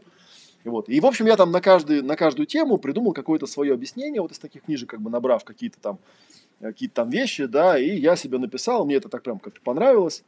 Вот, потом я там э, своим одноклассникам давал, им тоже очень нравилось, и я поймал этот вот кайф, когда ты что-то разобрал, ты прям все понял, другим объяснил, они тоже все поняли. И потом я, когда готовился к поступлению, я написал себе учебник по дифференциальному интегральному исчислению. Кстати, где-то они там до сих пор валяются у родителей. Тоже по такому же принципу. То есть каких-то набрал э, пособий для абитуриентов и стал искать понятные объяснения. То есть, если читаешь непонятно, так, следующий, так, а, а вот здесь понятнее. И у меня там были какие-то объяснения, я до сих пор помню, что я потом на первом курсе кому-то что-то рассказывал, там какую-то там теорему, сейчас уже, конечно, не вспомню, да, я только, блин, как понятно, а почему у нас так в учебнике не написано? Это вот потому, что, мне кажется, преподаватель, который учебник написал, он не старался, чтобы было понятно. Ну и, возможно, он и сам не понимает. Вот в чем беда. Так, ну, короче, вот, да, две вещи мы вычислили пока. Ну, точнее, даже три. Да, первое – это присутствие с пониманием, зачем мне это нужно, что из этого выйдет. Ну, с, с оговоркой, правда, да, что да, когда детей чему-то обучаешь, иногда им приходится объяснять, зачем это нужно. Вот, кстати, вчера я раз упомянул, можно этот пример повторить. Там был Вопрос такой, что вот у меня маленькая дочка, она разбрасывает игрушки, ну, типа, меня это бесит, я понимаю, что это неадекват, я пытался с ней разговаривать, ну, она как бы не реагирует, да, продолжает это делать, типа, что с ней делать? А что с ней делать, кстати? Вот что бы вы предложили делать с таким ребенком? Ну, типа, нужно как-то до ребенка донести, что очень важно игрушки класть по местам. А ребенок говорит, тебе важно, ты и клади, как бы, да? Если по вашей логике, что рассказали, надо пример аналоговый такой, чтобы она раз самому ну вот, я, я вспомнил, я вспомнил это. такую историю. Была у меня такая история с сыном. Тоже он был маленький. И вот, значит, э, я что-то там сижу, занимаюсь какими-то своими делами, слышу из соседней комнаты, значит, какой-то ор происходит. Ну, я захожу и вижу такую картину. Там, значит, какой-то коверчик был постелен, он сидит, у него там какие-то машинки. Вот, и стоит жена с пылесосом. Она хотела пропылесосить. Ну, и она ему говорит, мол, типа, убери игрушки. Я... Ну, он, естественно, какие игрушки я сейчас буду убирать. Он начинает орать. Вот. Она, соответственно, там говорит, так, я сказала, убери. Ну, и, в общем, такая стандартный сценарий довольно-таки разыгрывается. Я говорю, так, подожди, да, ну-ка, дай-ка я попробую, по науке, да. Я такой, э, ну, я к нему подхожу, он, понятно, сразу набычился, ну, понятно, отец пришел сейчас, сейчас будет заставлять, как бы, да. Мама не авторитет, как бы, да, понятно, а папа там, ну, как пострашнее почему-то, да. Вот, я думаю, так, Значит, пропылесосить надо было. Я ему говорю, думаю, ну, начнем по шагам прямо идти, да. Шаг номер один у нас наблюдение, да. Я ему говорю, посмотри под кровать. Он посмотрел. Я говорю, ну и что там? Он говорит, пыльно. Я говорю, да. А теперь под шкаф посмотри. Он посмотрел под шкаф. Пыльно? Да, а теперь вот там еще туда, под окно посмотри. Да, тоже, грязновато. Говорю, ага, а ты тут, значит, посередине сидишь, и ты всем этим дышишь. Ну да, говорит.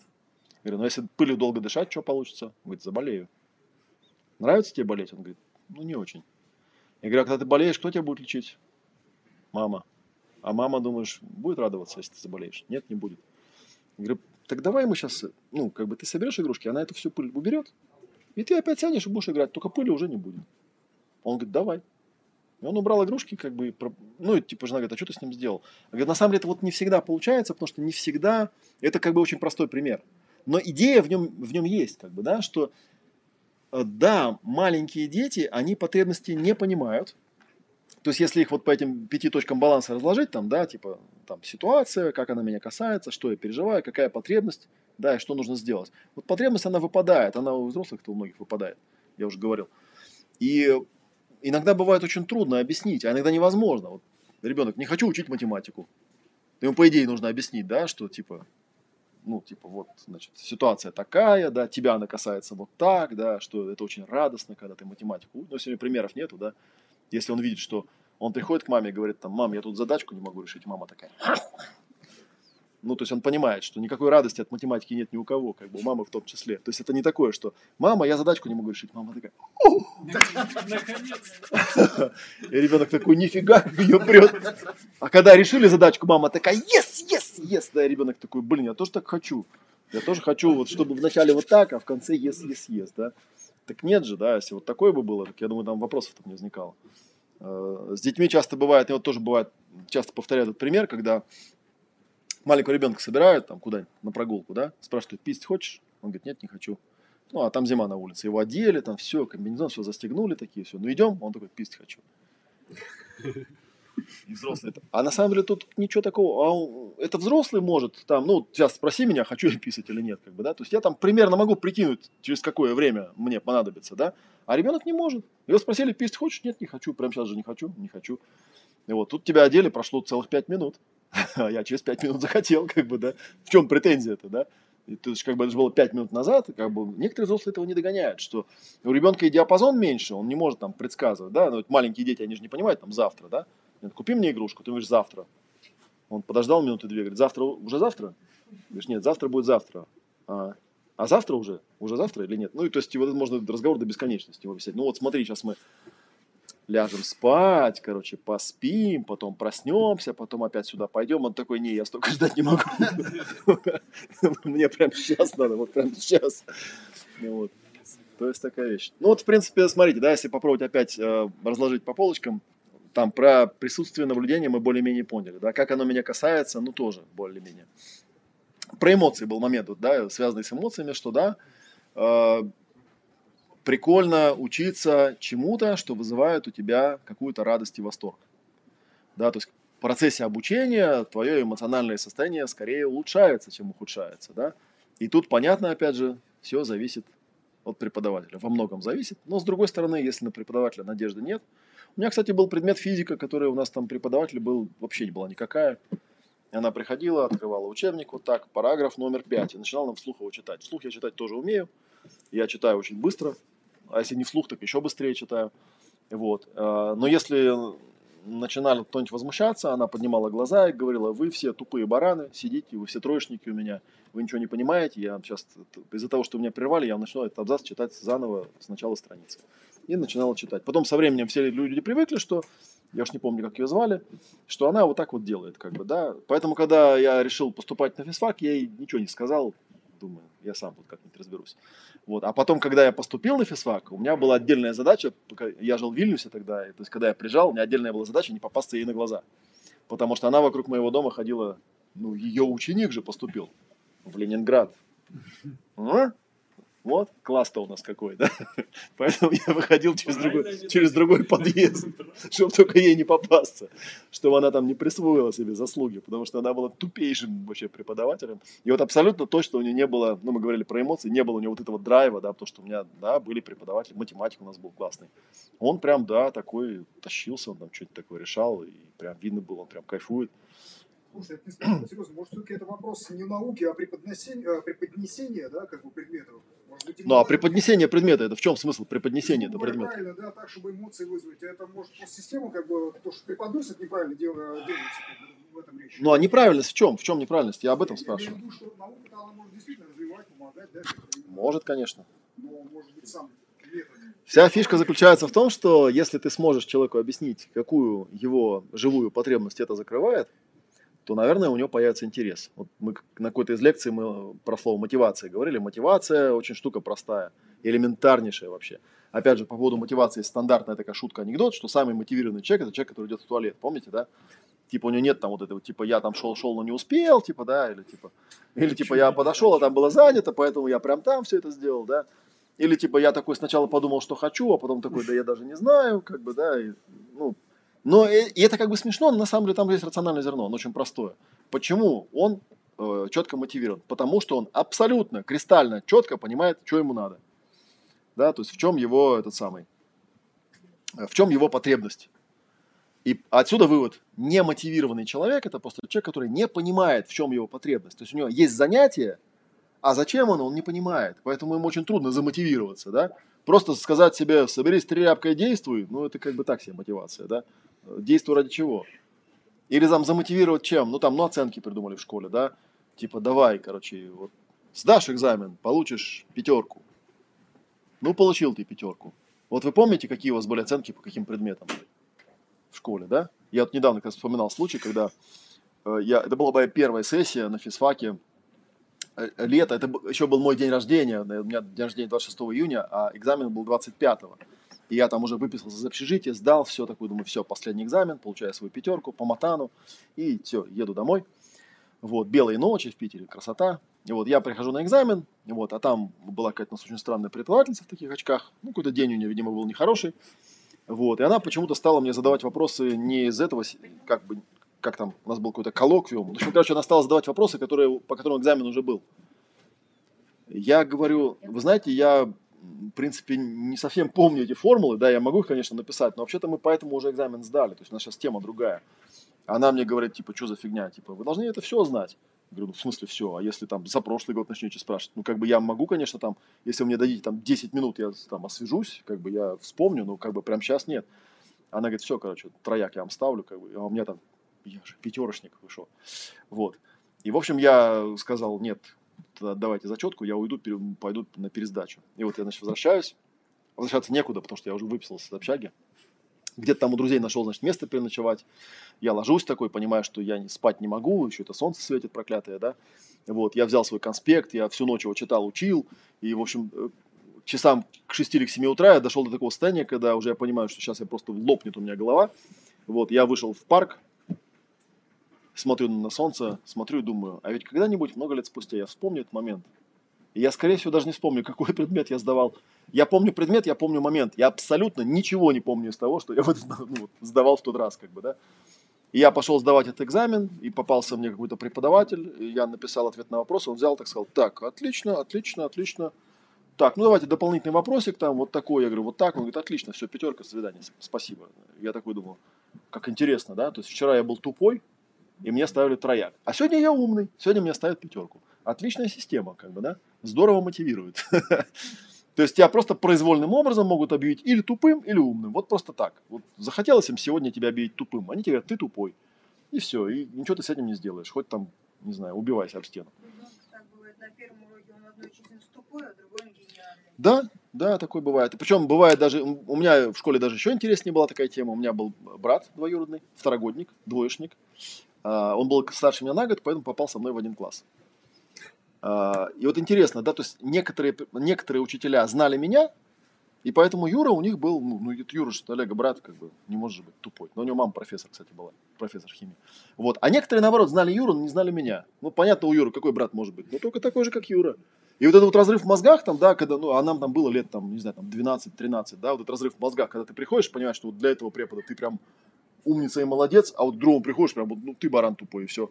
И вот ничего ты сделать с этим не можешь, просто они так решили, и все. Это, кстати, именно поэтому многие люди, которые говорят о, о образовании, они говорят о том, что когда детей начинают сортировать, вот типа для этого для одаренных, это вот для тупых, это очень кривая штука. Потому что как тебя там сортируют, кто тебя там сортирует, если тебе ярлык назначили, и даже вы, наверное, слышали, да, были такие эксперименты, когда э, просто преподавателю говорили, что вот у вас завтра будут занятия, это там специальные дети, очень одаренные, они там все супер отличники там и так далее, да, и он там вел им урок, и потом спрашивал, ну, типа, как вам дети, ой, такие умные, и вообще такое, все такое, да. А в следующий раз говорили, там, брали тех же детей к другому преподавателю, говорили, они это вообще тупые, из отстающего класса, для вот этих вот, короче, отодвинутых, да, и, в общем, короче, вы с них там много-то не спрашиваете, и все. И учитель проводил урок, и в конце его спрашивали, ну, как вам дети? Он говорит, ну, да, ту- туповатые, туповатые, да, ничего не понимают и так далее. Странно, да, вчера они были умные, сегодня стали туповатые. Как же так происходит? Вот. Так что, возвращаясь к этой теме про потребности, это очень такая сложная штука. Она, наверное, как-то связана с преподнесением. Да, значит, преподнесение, опять же, мы же не можем э, прийти к преподавателю в вуз какой-нибудь сказать, ну-ка, преподнеси ко мне свой предмет. Ну, как-то Ну, преподнеси. Кастинг для учителей надо создавать, наверное. Да, глобальненько. глубокое- Глобальненько заходим, да. Ну, кто будет проводить кастинг? Такие же водители. Да, да, да, да. Они, ну, они создадут комиссию. Они создадут, да, такие же вот, они создадут комиссию, да, они там типа, первый, наверное, вопрос будет, а какой у вас диплом? Да, потому что, ну, это же самое важное. Это же самое важное, какой у вас диплом, Врачей как бы, да. да, определенных по-другому, правильно, согласитесь? Нет, да мы сейчас не это обсуждаем. А, Я- а, а, а, Давайте с другой. Хотите что-то сказать, говорите, но на самом деле так и есть. Зайдем с той стороны, которая к нам ближе. Да, я говорю, получается, как бы образование, на самом деле, врачей тоже учит кто-то, да? Мгм. Не на ровном месте все, я не просто так это говорю. Да. Поэтому это очень важно, что если правильно научить, как бы, и врачи будут другие. Вот об этом речь, все взаимосвязано. Согласен. Но, к сожалению, нам придется к этому с другой стороны подходить, поскольку до этого мы еще не дожили, что учителей по кастингу отбирали. Нам приходится как-то разбираться с собой. Поэтому, мне кажется, честный вопрос, который нужно себе задавать всегда, а могу ли я тут какую-то свою потребность увидеть? Зачем она? Да, она, наверное, э, требует некого исследования, как бы, да, а математика, она вообще зачем? Вот интересно, почему когда в школе ведут уроки математики, да, не вводят хотя бы там каждый третий или каждый четвертый урок, когда преподавателю говорят, а вот теперь сегодня урок ни про какие, ни про формулы, ни про что. А теперь ты будешь, вот ты три урока провел, а теперь целый урок ты будешь объяснять, зачем это нужно в жизни, куда ты это можешь применить. И я вот видел, когда преподавателям такие вопросы начинают задавать, они прям реально зависают. Ну, типа, он в этом хорошо разбирается, он умеет это хорошо объяснять, он здорово у него все получается. Правда, зачем это нужно, он не очень понимает. Ну, просто красиво, да? Вот математика, это же красивая такая штука, прикольно. За что, кстати, вот, ну, отчасти физики, ну, я как физик, да, придется мне на их стороне играть. Математиков не любят. Они сами себе вот придумывают условия, сами себе пишут формулы. Вот, ну, там, кукушечкой едут там, да. Э, какой-то был мужик, который исследовал бесконечности. Помню, фамилия как Кантер была. Он сошел с ума. В общем, там разные виды бесконечности. Он то напишет какой-то научный труд, и все, кукушечка уехал. Или вот этот вот фильм про этот, э, как он называется-то? про великолепный разум, что-то такое.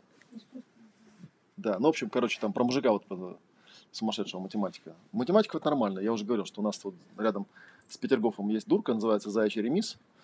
Примерно половина, говорят обитатели, может быть, даже больше, это, собственно, бывшие студенты физфака и матмеха. Потому что, да, особенно когда сессия наступает, там тяжело, да. Столько материала освоить невозможно.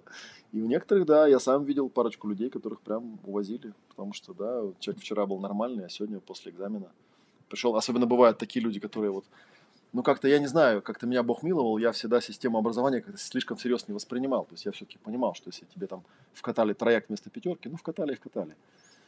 Это же как бы не говорит я по этому поводу, кстати, очень люблю, вот э, цитирую Роберта Туйкина, у меня такой друг есть, Роберт Туйкин, он там с детьми работает.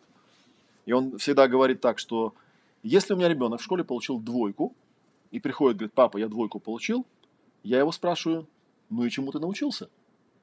Потому что ты входишь в школу учиться, а не получать оценки. Да? И, возможно, ты получил двойку и чему-то научился. А бывает обратный вариант, ты получил пятерку и не научился ровно ничему. Поэтому лучше, если бы ты получил двойку и научился – чем если ты будешь получать пятерочки, там, ну, пятерочки, потому что ставят тоже по разным всяким причинам, как бы, да. Например, наша сумасшедшая учительница по географии в Вильнюсе пятерочку ставила, если в тетрадке все хорошо написано, ровненько.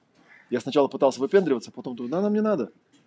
Вот нельзя было взять общую тетрадь оранжевого цвета и написать фломастером «география». Нет, надо было взять тетрадь зелененькую, надо написать тетрадь для работ по географии ученика такого-то класса, да, вот. И там каждую страну нужно было нарисовать флажок цветными фломастерами, написать вот таким.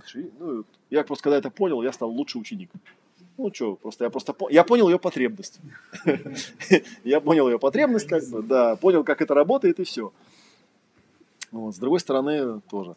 Так, ну что там еще можно, да? Про, про присутствие мы сказали, про как это меня касается, про потребности сказали, про эмоции, да. На мой взгляд, это тоже важный момент. А, и он тоже связан с потребностями, потому что иногда потребность не сразу улавливаешь. Иногда люди чем-то занимаются просто потому, что им нравится.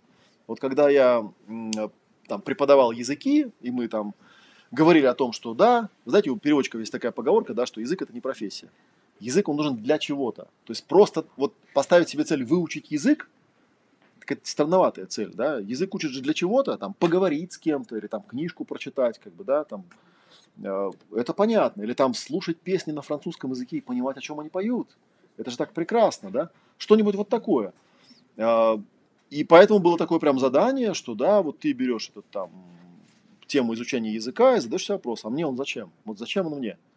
Потому что мы все понимаем, что если ты на этот вопрос ответить не можешь, то ты, скорее всего, ну, не станешь его изучать.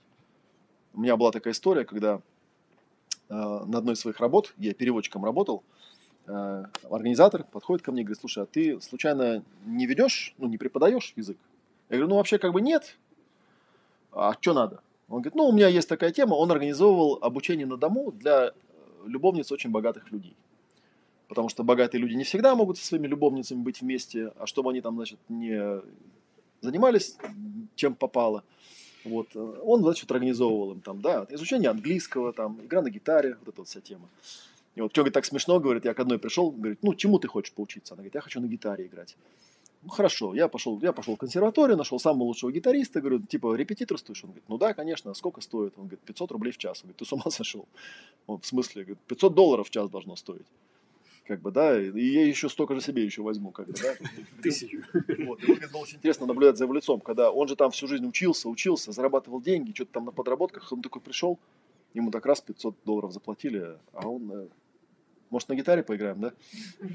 Потому что у меня такая же история была с английским языком. То есть э, он говорит, вот есть у меня клиентка, да, она хочет изучать язык, вот, я прихожу, значит, там какая-то такая квартира вся, кошки какие-то ходят там, да, и в общем такое. Все, она говорит, ну, чайку давай попьем. Окей, да, мы сели, попили чаю, что-то поговорили, там время идет. Я говорю, ну, что, заниматься-то будем? Она говорит, ну, подожди, я хотела просто спросить, там, как, чего, что-то мы говорили, говорили, полтора часа проходит, она мне платит деньги. Э, Говорит, ну, ладно, в следующий раз начнем. Вот. Ну, я так, в принципе, не против, как бы. Почему нет, да? Но как-то, ну, я же каждый раз, я такой думаю, мне там приличные бабки платят, как бы, да, то есть я там, значит, собираю, думаю, значит, сегодня у нас на уроке будет вот это, я прихожу такой, а мне, ну, чайку, чайку попьем, да. И вот в какой-то момент я говорю, слушай, ну, давай, ну, все-таки как-то, я не знаю, труд же должен быть благо... Не, я-то не против, ну, как-то хочется же еще как-то самореализоваться, я не знаю, да? А она говорит, а зачем мне английский язык-то? Говорю, ну ты же этому сказала, чуваку-то, который меня сюда притащил, что ты хочешь. Она говорит, да, это я так. Это... Ну, просто интересно. Ты мне расскажи какую-нибудь историю про английский язык. Я говорю, ну язык же это очень круто, изучать. Она говорит, зачем? Я говорю, ну как, приезжаешь ты в Лондон, например, заходишь в магазин, она говорит, Олег, я тебя умоляю, во всех лондонских магазинах, в которые я хожу, есть консультант, который говорит на русском языке. То есть, когда люди понимают, сколько ты сейчас привез денег, как бы, да, то без проблем. Они достают девочку из Молдавии там или откуда там, да, и все, она со мной, все, ходит со мной. Я говорю, ну, не знаю, там, а, не знаю, куда-нибудь, куда еще, в Швейцарию, то же самое. Во всех нормальных магазинах, если ты хочешь что-то купить, находится человек, который с тобой худо-бедно поговорит на твоем языке. Я сразу вспомнил, как я еще в 90-е годы первый раз попал за границу во Франкфурт на Майне. Это была западная Германия, это все была дичь такая, да. Вот, я помню, как я пришел в аптеку. Я по-немецки не очень хорошо говорю. Недостаточно, чтобы аптекарю объяснить, что мне надо. Я пытаюсь, там, do you speak English? Она говорит, нет. И вот я был с подругой, и я говорю, я не знаю, как ей объяснять. Я не знаю, как ей объяснять, потому что я по-английски попытался, по-немецки, насколько я мог, попытался, и она не понимает. И тут аптекарша говорит, а вы на русском языке меня спросите. И оказалось, что это какая-то наша там репатриантка, да. Она говорит, так я просто, я бы сразу бы сказала, просто я же вижу, что вы по-русски разговариваете между собой. Она говорит, ну я не стала навязываться, думаю, может, люди не хотят по-русски разговаривать. У нас тут тоже такое бывает. Ну, и потом я стал замечать, что во Франкфурте на Майне тоже почти везде, в принципе, если так нормально подойти к человеку, то найдут тебе человека, который тебе все объяснит на русском языке. Так что, так что вот. Это про потребности, да? Что-то мы отъехали от темы потребностей опять. Ну, на тему того, что да, вот, а, я про эту стал рассказывать про эту, да, что да, вот человека потребностей нет, если он язык изучает, нет потребности, он, он ни для чего не нужен, так он, да, он отваливается. Я вот немецкий, например, изучал ради интереса. Ну, блин, не знаю, процентов 90 тех людей, которых я знаю, немцев, э, ну, ты думаешь, ну, господи, do you speak English? Они говорят, yes, и все, и дальше ты, тебе немецкий уже не нужен. Вот. Только ради интереса. Там, да, прочитать Гёте в оригинале, я не знаю. Хотя мы это обсуждали, что э, вот если увязать эмоции и потребности, что да, есть такая штука, есть люди, которым что-то просто нравится. Знаете, вот если возьмете какое-нибудь занятие, любое занятие, и начнете спрашивать человека, а зачем это тебе нужно? Он скажет, ну вот затем-то, да? А это зачем нужно? А это вот затем-то. А это зачем нужно? Рано или поздно человек придет к какому-то моменту, когда он скажет, ну я не знаю, просто мне по кайфу этим заниматься и все. И это вот какая-то база. Может быть, он потом дальше пройдет, но в данный момент просто по кайфу. Вот у меня, мне было по кайфу изучать языки в какой-то момент. Просто по кайфу. Я не знаю зачем, но это прикольно. Я, я поехал в Китай, думаю, ну, раз я еду в Китай, надо тоже изучить китайский язык. Вот, а я его изучал, есть такой метод доктора Пимслера. А там вначале всегда первый урок, я не знаю, это, видимо, урок для американцев, там всегда первый урок, это там мужчина знакомится с женщиной. Типа там, представьте себе, что, ну, на английском языке, что, типа, значит, американец приехал в Китай, он, значит, видит симпатичную китаянку, он к ней, значит, подкатывает, и он ей там говорит, типа, там, и вот, значит, первый урок. Я еду в поезде в каком-то, вот есть там такие скоростные поезда, рядом сидит китаянка, я этот урок про себя проговариваю. Я смотрю, она такая... Я сначала даже не понял, что происходит, только потом понял, а, там же урок, да, там же, типа, я пытаюсь там, там же эти тона, то есть надо как-то там еще правильно говорить, видимо, она как-то... Причем потом она сделала вид, что она спит, ну, я, потом, когда выходил, интересно, она правда спала или нет. Как только я встал, она тут же проснулась. То есть я понял, что она, как бы, конечно, изображала. Ну, китайцы, Они такие странные люди.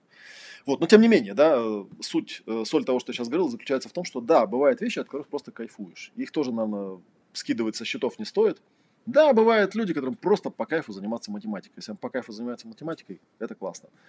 Другой вопрос, если не по кайфу, что теперь делать?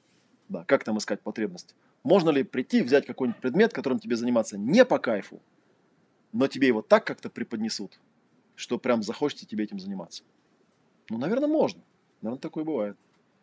Но это от вас вряд ли зависит. Или вам придется как-то очень сильно в, закапываться в эту тему, то есть искать, э, что же, зачем же это нужно. Вот когда я себе этот учебник по геометрии писал в восьмом классе, ну да, я думал, ну это в принципе интересно, это нужно, да, можно какие-то вещи делать интересные с помощью этого. Я уж не помню, что я там все напридумывал, но я пытался к каждому уроку придумать для себя оправдание, зачем это может быть мне нужно. У меня любимый предмет был э, в геометрии стереометрия, который все ненавидели. Я говорю, там же прикольно, там же можно все представить. Представьте себе тетраэдр. Его уже можно прям представить, тетраэдр. Он вот такой. А вот когда тебе говорят там две параллельных прямых, там попробуй их представьте, две параллельных прямых. Они уходят в бесконечность, говорят тебе, да? Куда, куда уходят? А вдруг они там пересекаются? Вы же не проверяли? Вдруг? Нет, не пересекаются. Они там не могут пересекаться. Ну, вот не факт. Потом пришел какой-то Лобачевский и сказал, ну, знаете ли, если они тут параллельные, да, а там чуть-чуть искривилось пространство, они там взяли и пересеклись.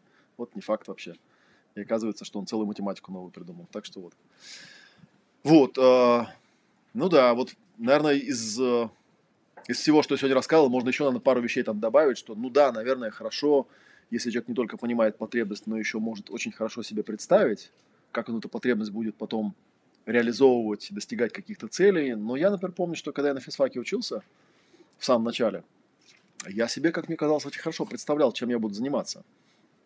Я взял календарик, я посчитал, я в 17 лет поступил, в 17 лет закончил школу, я поступил в университет, я посчитал, сколько лет учиться, я подумал, прикольно, я буду очень талантливым молодым ученым, я буду в 20 с чем-то лет, наверное, да, там, наверное, поступлю в аспирантуру, а потом еще куда-нибудь, а потом стану профессором, да, я ходил и смотрел на всяких профессоров и думал, ну, неплохо, в принципе, интересно, они вот за границу какую-то ездят и так далее. Вот, а потом 30 лет назад случился у меня родители оказались за границей, потому что Советский Союз распался, да. Я оказался один в Ленинграде, и, в общем, очень быстро стало понятно, что тут как-то нет. Не катит вся эта тема, и вся вот эта вот моя визуализация, которую я себе представлял, она не работает. Надо, надо сказать, что, кстати, интересно, что, например, у меня был друг, с которым я э, в общежитии прожил почти все время, пока я там учился, и он был из семьи ученых, и он еще до университета, он там жил недалеко, ну, там, каких-то на какие-то занятия приезжал, там, он себе довольно хорошо представлял, чем он хочет заниматься и зачем это ему нужно. Поэтому я, например, пошел на кафедру квантовой механики. Не знаю зачем. Мне было интересно, что такое квантовая механика. А он пошел на кафедру электроники твердого тела, потому что он говорит, так это же такая штука, это же тебя любой университет наймет. Он сейчас живет в Швеции, работает на каком-то там синхрофазотроне и, в общем, что-то там делает, что-то, с моей точки зрения, абсолютно бессмысленное, но с его точки зрения вполне осмысленное. И он этим собирался заниматься с самого начала. Я когда на физфак попал, я о всех этих ученых знал только из книжек. Потому что папа у меня военный, а мама домохозяйка. И как, что делают ученые по жизни, я не знал. Это я потом уже, когда приходил в лабораторию, тоже смотрел на них, пытался понять, что же они делают. Чего они делают в своих лабораториях? Они там сидят. И что-то делают, наверное, я не знаю, у них же куча статей. Я так и не понял, честно говоря, что они делают. Хотя, наверное, что-то не делает. Так что такая вот такая штука. А, что-то у меня, вот, честно говоря, возникло ощущение, что я все, что можно было рассказать пока на данный момент на эту тему выгрузил. Если у вас есть какие-то вопросы, можете позадавать или комментарии. Может, что-нибудь интересное вам в голову приходило. Потому что у меня что-то как-то вот из того, что я могу еще раз попробовать подытожить, как бы, да, то, что я для себя понял, да. Первый момент очень важный для меня это был научиться присутствовать и воспринимать то, что происходит – и на, для этого действительно есть какие-то приемы и упражнения, которые это развивают, потому что сейчас, правда, действительно, я, у меня вот там, когда мы с сыном смотрим телевизор, я понимаю, что он, он ну, вот смотрим какой-то сериал, он параллельно сидит в телефоне. Я говорю, зачем ты это делаешь? Он говорит, а я не могу просто смотреть телевизор, мне нужно вот еще что-то делать параллельно. Я говорю, так же неинтересно, ты же половину не понимаешь, что там происходит. Ну, как-то вот да. Ну, я понимаю, что, может быть, он приходит, ну, потому что там, типа, ему охота там, да, с отцом как-то потусить, там, что-то посмотреть вместе. Но в целом, как бы, не то, что прям сильно большая потребность, как бы, да. Посидел рядом, отец доволен, он тоже доволен, все разошлись, как бы, да. Ну, и бог с ним, как бы, мне этого вполне достаточно. В конце концов, это же, я же не буду говорить, ну, смотри, телевизор, вот этот вот сериал, который мы с тобой смотрим, да, который мы смотрим на полуанглийском языке, чтобы там хоть какая-то польза была. я в свое время, когда изучал языки, смотрел сериалы на английском языке, оправдывался тем, что я их смотрю на английском языке, поэтому это как бы не совсем потеря времени. Это типа я язык так поддерживаю. Ну Вот, такой важный момент, да. Второй момент – это всегда постоянно задавать себе вопрос, как это меня касается, касается ли оно меня хоть как-то, могу ли я хоть что-то в этом увидеть, что ко мне хоть как-то относится или нет. И если не относится, то надо срочно бежать и выяснять у тех, кто это преподает, а как оно может ко мне относиться. Это очень важный вопрос. А, Третий момент, за которым стоит понаблюдать, это когда я этим всем занимаюсь, мне становится как-то радостнее, легче, лучше. Возникает ощущение какого-то, я не знаю, упоря упорядочивания, да, прогрессивного. Или все дальше, чем дальше в лес, тем все темнее темнее, все непонятнее непонятнее. Это как раз с языком это очень хорошо видно. Берешь язык, думаешь, так классно. Весь э, метод изучения языка, который я в книжке описывал, заключается именно в том, что я просто воспроизвожу того, кто говорит. Я просто понял, как это делают дети. Дети просто берут и повторяют. Просто в свое время, когда я стал учиться на синхрониста, я был там чуть ли не единственным синхронистом, который просто пришел с улицы. Мне было интересно заниматься языками, я стал заниматься переводами, и потом в какой-то момент я подумал, а круто быть синхронистом. И пошел учиться на курс синхронного языка. Там все были ребята с Иньяза, а я был просто с улицы. Вот. И, и я обнаружил, что нет никакой методики преподавания синхронного перевода. Тебя просто сажают в будку и говорят, переводи, включают Путина. Вот. И когда ты его попереводил в ужасе, там, минут 20, тебя из будки вынимают, говорят, а теперь давай посмотрим, что за чушь ты тут нам понаговорил. Как бы, да? Разбирают все твои ошибки, засовывают обратно в будку, говорят, переводи опять. Ну, это с какого-то десятого раза ты начинаешь более-менее нормально переводить, и говорят, отлично, а теперь другую речь тебе поставим, да, и вот я подумал, это как-то странно, это же можно оптимизировать. Я стал пытаться оптимизировать, э, и вот понял такую штуку, что, да, любой язык изучается просто, начинается с воспроизведения. Когда тебе просто там ставят какую-то, ну, сейчас, сейчас сказать, много всяких вещей, которых раньше не было, там, есть, например, э, у «Голоса Америки» в Ютубе есть канал, называется Special English, где они говорят там медленно и отчетливо да, ты просто включаешь канал, и там еще титры идут. И ты можешь просто вслух читать, можешь даже не понимать.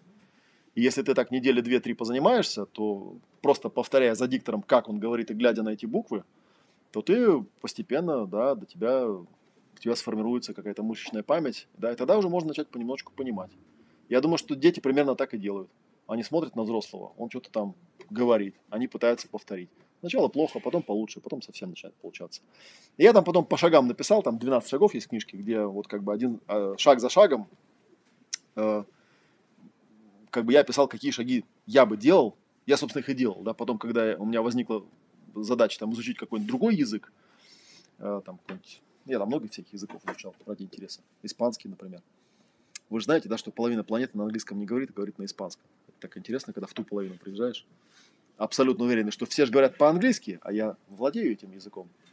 Да, и вдруг понимаешь, что никто здесь по-английски, кроме, кроме hello, ничего не говорит, вообще ничего не понимает. Думаешь, надо же, как интересно. Вот это да. Понимаешь, что да, иногда полезно. Я вспомнил такой случай, это типа из разряда потребностей. Я изучал одно время итальянский язык. И на тот момент я его неплохо им владел, как бы, да, разговаривал, мне было очень интересно, мне нравился. И я от этого ловил кайф. И однажды я летел в самолете, и передо мной сидели два итальянца, которые очень громко на весь салон обсуждали русских девушек и что у них с ними было. Ну, видимо, рассчитывая на то, что в салоне никто не понимает по-итальянски, поэтому они, в общем, не стеснялись, обсуждали все в мелких деталях. Я сидел, слушал, думаю, как интересно, да, не зря учил итальянский язык. Вот. А когда нам стали разносить обед, э, нужно было поднять спинку, я нагнулся к этому итальянцу и говорю ему по-итальянски, поднимите, пожалуйста, спинку вашего кресла. После этого они остаток полета молчали. Ну, такое бывает иногда. Но это опять же, да, вот мне это по приколу, а кому-то скажет, да ну, это ж такая фигня. Мне вот было интересно всегда, когда люди говорят на каком-то языке, а, и они думают, что никто их не понимает, а их понимают. У меня была, сравнительно недавно была история, когда я в аэропорту стоял, заходят два парня, они между собой разговаривают, и вдруг я ловлю себя на том, что я их понимаю, но при этом я не понимаю, на каком языке они говорят. Я не могу вспомнить, я думаю, странно, почему их, что это за язык-то? И у меня, наверное, минуты две ушло сообразить, что они говорили по-литовски. Потому что в моей памяти, ну, я изучал в школе литовский, но я бы не сказал, что я что-то помню, кроме, опять же, здрасте, спасибо, да и то так. А оказалось, что где-то вот на каком-то животном уровне до сих пор тело у меня помнит. Так что, в общем, вот что на сегодня получилось в эту лекцию уместить наверное, позитивный посыл, который я бы добавил просто к этому, да, что на самом деле, когда возникает у вас состояние вот типа не понимаю, туплю, не помню и так далее, то, как я уже сказал, причины всего две. скорее всего, это или преподают неправильно. Если преподают неправильно, вам придется самим исправлять все эти ошибки, делать все те шаги, которые за вас никто не сделает. Вот. Ну, а вторая часть это, да, главное, короче, себя не обесценивать, да, главное себе не говорить, что я тупой, потому что, да, никто не тупой. Если правильно преподавать и правильно понимать, э, в чем проблема, где может быть затык, то все эти вещи, они разруливаются очень легко. Никаких проблем не возникает. Все, тем, кто у нас, да, там в онлайне меня смотрел, потом я прочитаю, что мне написали. Спасибо. Если у вас вопросов больше особо нет, то на сегодня тогда все. А следующая лекция, давайте посмотрим, когда будет следующая, потому что мы тут бываем довольно часто. Мне кажется, может быть, стоит рассказать о подготовке, когда проводится перед занятиями, чтобы привести настоящее. Может, можно, да, но уже тогда не сегодня, а как-нибудь. Я посмотрю, что у нас там. Сегодня у нас 23 да, была? А следующая лекция у нас, так, а, по-моему, 5 декабря, да, 5 декабря, как раз у нас там 4 мастер-класс в открытом мире на Тульской. Ну, в общем, кому интересно, напишите, мне я вам скажу, где что. А 5 декабря у нас, э, да, лекция в белых облаках. Посмотрите потом в анонсе о чем. Пусть будет интрига. Все, всем спасибо и до следующей встречи. А мастер-класс платный? А? Мастер-класс. Да, немножечко платный. Спасибо.